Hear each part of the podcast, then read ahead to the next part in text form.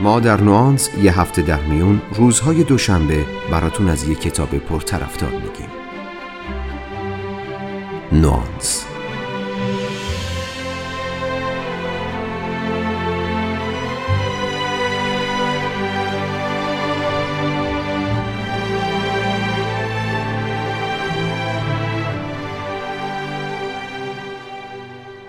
تقریبا روزی نیست تو دنیا که کتابی با موضوعات مرتبط با روانشناسی عامه پسند چاپ نشه.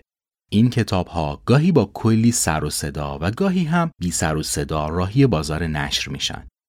کتاب های عامه پسند روانشناسی علا رقم تفاوت هایی که با هم دارن همگی در یک موضوع با هم مشترکن.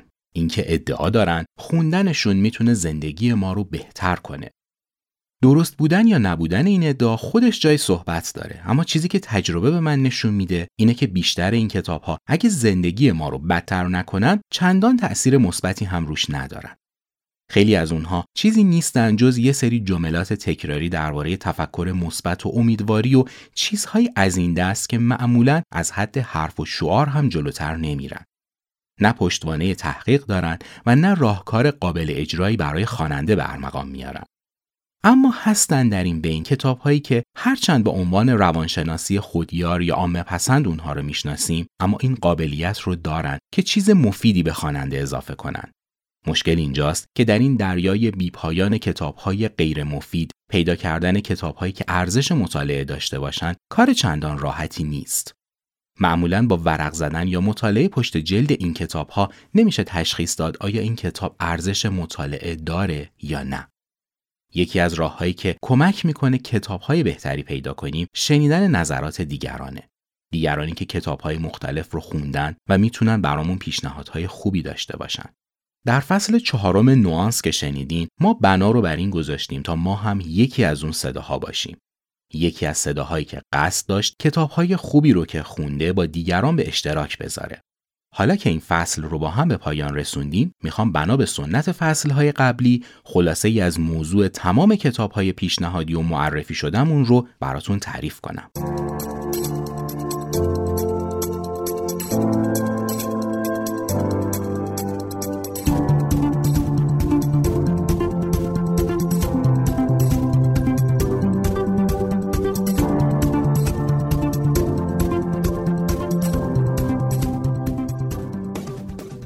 سلام من مهدی آزاد هستم و شما شنونده چهل و سومین اپیزود از پادکست نوانس هستین که در نیمه دوم اردیبهشت ماه منتشر شده.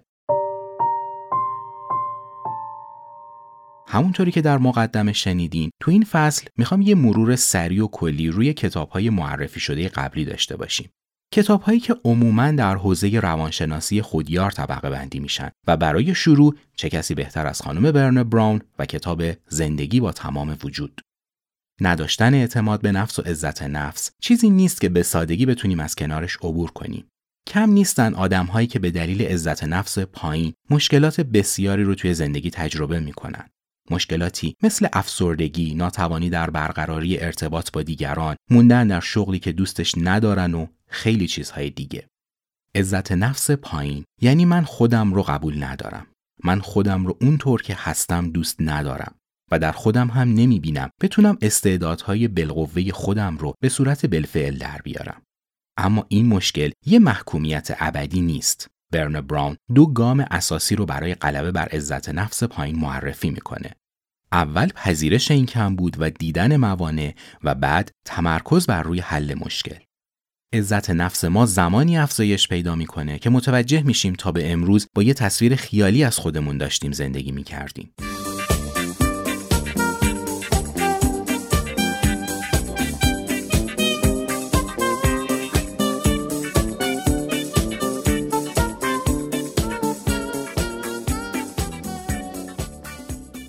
دومین کتابی که در این فصل رفتیم سراغش اثر بسیار معروف سر کن رابینسون بود به نام جوهر وجود تو یا همون کتاب معروف Element. Element ایده بسیار محبوبیه و سخنرانی آقای رابینسون روی سایت تد در این موضوع همچنان جزو پربیننده ترین سخنرانی های تد به شمار میره. ما تو زندگی احتمالاً دو دسته نصیحت رو زیاد شنیدیم. دسته اول اینجوره که معمولا به همون توصیه میشه ببین به چی علاقه داری برو دنبال همون ببین از چه کاری لذت می‌بری همون رو دنبال کن دسته دوم که یکم قاعده منتر و سفت و سختره میگه بیا استعدادت رو پیدا کن و راهت رو اینطوری دنبال کن احتمالا با انواع و اقسام آزمون های هوش و استعداد که مخصوصا این روزها تو امتحانات ورودی برخی مدارس هم مد شده آشنا هستید. بگذریم. ایرادی که کن رابینسون به این دو دسته می‌گیره اینه که میگه فرض کنید من در حوزه استعداد دارم اما هیچ علاقه در خودم نسبت به اون احساس نمی کنم. یا علاقمند به موضوعاتی هستم که تست های هوش و استعداد نشون میده توش هیچ استعدادی ندارم. حالا تکلیفم چیه؟ بخشی از مشکل خیلی عظیمی از دانشجوها و کارکنان بیانگیزه از همینجا نشأت می‌گیره. راهکار آقای رابینسون خیلی جذابه. اون شما رو در کتابش به یک سفر می‌بره. تو این سفر شما ابتدا علاقتون رو کشف می‌کنید. البته علایق واقعیتون رو نه اون چیزی که از بیرون تحمیل شده. بعد یاد می‌گیرید استعدادهاتون رو شکوفا کنید. البته باز هم نه کلیشه‌ای که به نام استعداد از قدیم باهاش آشنا شدیم. مرحله سوم مرحله خلاقیته. مرحله که باید در اون پلی بزنید بین استعدادها و علایقی که در خودتون کشف کردید.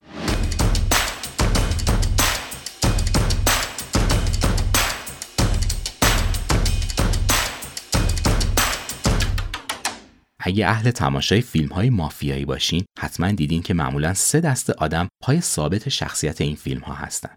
دسته اول باجگیرها، دسته دوم باج ها و البته گاهی شخصیت های مثبتی که خودشون باج نمیدن یا اگر هم قبلا می‌دادن طی ماجرا تبدیل میشن به عامل نجات.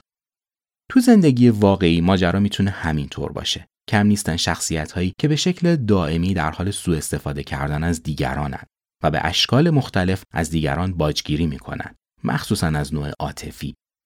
والدینی که اجازه نمیدن فرزندانشون بزرگ بشن همسرانی که از عشق و محبت هم سوء استفاده می‌کنن مدیرانی که تمام انرژی کارمندانشون رو به نفع خودشون و کار میبلن و خیلی موارد دیگه. سوزان فوروارد با کتاب باجگیری عاطفی نقش همون شخصیت مثبتی رو ایفا می‌کنه که تلاش داره اول به شخصیت قربانی نشون بده بی دلیل داره باج میده. و تو مرحله بعد هم با راهکارهای متنوع به اون کمک می‌کنه اون رو از چاهی که به داخلش سقوط کرده نجات بده.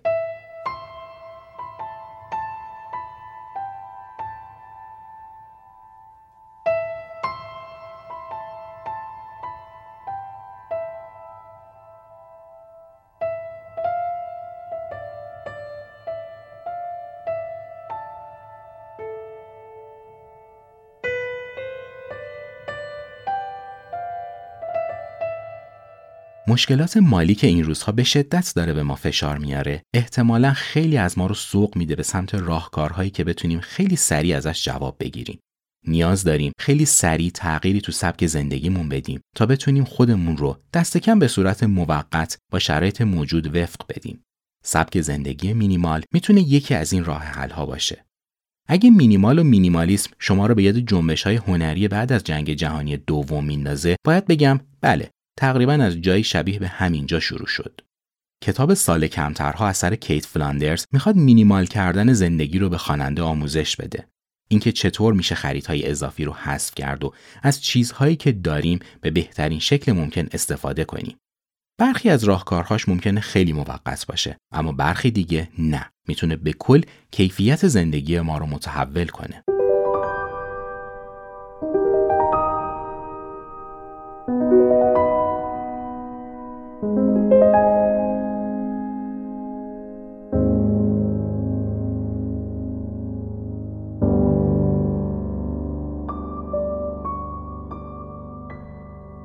یادتونه از باجگیری عاطفی براتون گفتم؟ موضوعی که شاید اونجا گفته نشد اینه که تو هر رابطه ای از این جنس اگه یه سمت ماجرا یه باجگیر داریم سمت دیگه هم کسی رو داریم که اون هم داره هیزم به این اضافه می‌کنه. اما با یه شکل و شمایل دیگه. این رفتار چیزی نیست جز مهرطلبی. مهرطلبی رفتاریه که به ظاهر نشون میدیم. حاضریم هر کاری برای طرف مقابل انجام بدیم و به همه خواسته هاش هم تم میدیم. اما در پشت پرده هدف دیگه ای تو سر داریم. هدف چیزی نیست جز به اسارت گرفتن توجه و محبت طرف مقابل. مهرطلب ها برای گرفتن این توجه از هیچ چیزی کم نمی‌ذارن. دکتر هریت بریکر با کمک کتاب مهرطلبی قصد داشت به این دسته از آدم ها کمک کنه. کمک کنه هم مشکلشون رو درست شناسایی کنن هم بتونن تا حد زیادی بر این مشکل غلبه کنن. به این ترتیبه که ما هم روابط سالمتری رو تجربه می‌کنیم و هم از شدت استرس های روانی و نگرانی هامون تا حد زیادی کاسته میشه.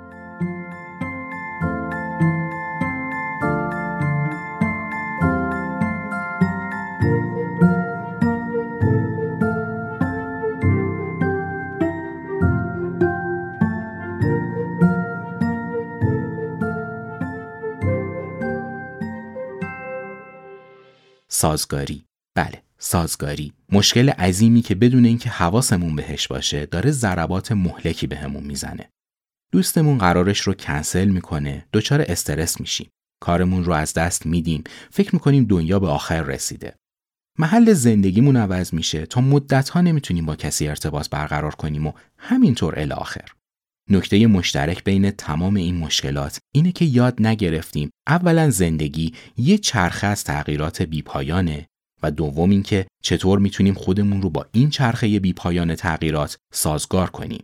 این هدفیه که خانم امجی رایان تو کتاب سازگاری دنبال می‌کنه.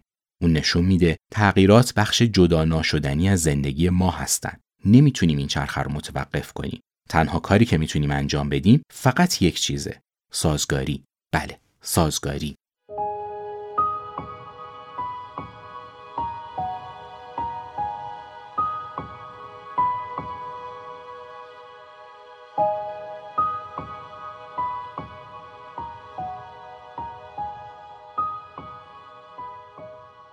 یکی از جذابترین ایده های کارل گوستاو یونگ نظریه ای بود به نام سایه های روانی. طبق نظریه یونگ سایه ها شامل افکار، باورها، قرایز و خلاصه تمام چیزهایی هستند که نمی‌خوایم اونها رو ببینیم یا وجودشون رو در خودمون انکار می‌کنیم. ما این افکار سرکوب شده رو به پستویی در ناخودآگاه تبدیل می‌کنیم و در رو روشون قفل می‌کنیم با این امید که به ما آسیبی نرسونند. قافل از اینکه این باورها در پستوهای ناخودآگاه بزرگ و بزرگتر میشن و تو بزرگسالی باعث مشکلات روانی بسیاری هستند. یونگ و شاگردان مکتبش طی قرن گذشته تلاشهای زیادی کردند تا هم تحقیقات در این زمینه رو گسترش بدن و هم از نتیجه این تحقیقات برای درمانهای روانی استفاده کنند. پای نظریه سایه به حوزه کتابهای عامه پسند روانشناسی چند دهه اخیر هم باز شده. یکی از آدمهای شناخته شده که روی این موضوع کار کرده خانم دیوی فورده. دیبی فورد در کتابش به نام راز سایه با زبونی که خیلی ساده و سرراست نوشته نشون میده سایه چیه، چه بلایی سرمون میاره و چطور می‌تونیم از بار روانی سایه کم کنیم.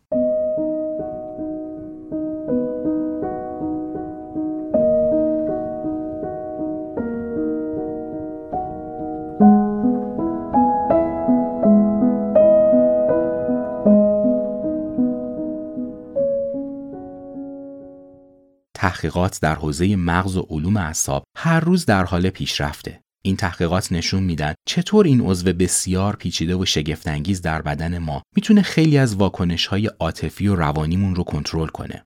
یکی از محققین برجسته در این حوزه روان عصب شناسیه به نام خانم کارولین لیف.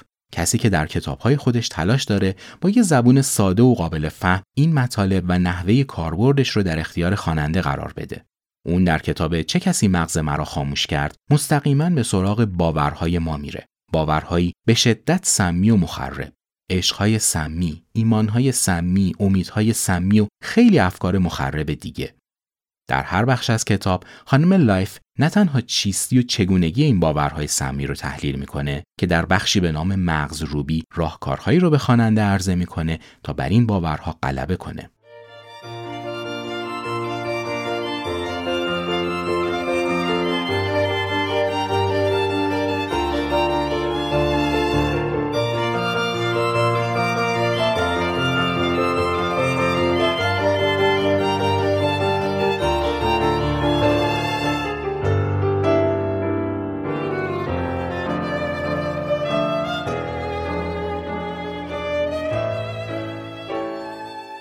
حتما برای شما هم پیش اومده که به تصور خودتون دارید دنیای محبت رو به پای طرف مقابل میریزید اما اون انگار نه انگار یا به عکس دائم با این شکایت مواجه میشید که هیچ ارزشی برای محبت همسر یا شریک زندگیتون قائل نیستین. مشکل کجاست؟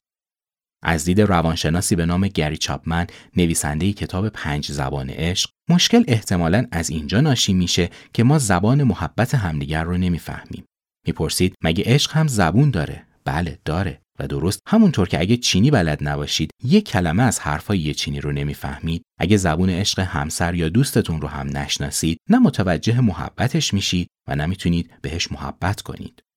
چاپمن در کتاب این زبونها و راه های تشخیص اونها رو به خوانندش نشون میده و به این ترتیب با آگاهی از این زبونها می‌تونیم کیفیت خیلی بالاتری رو در روابطمون تجربه کنیم.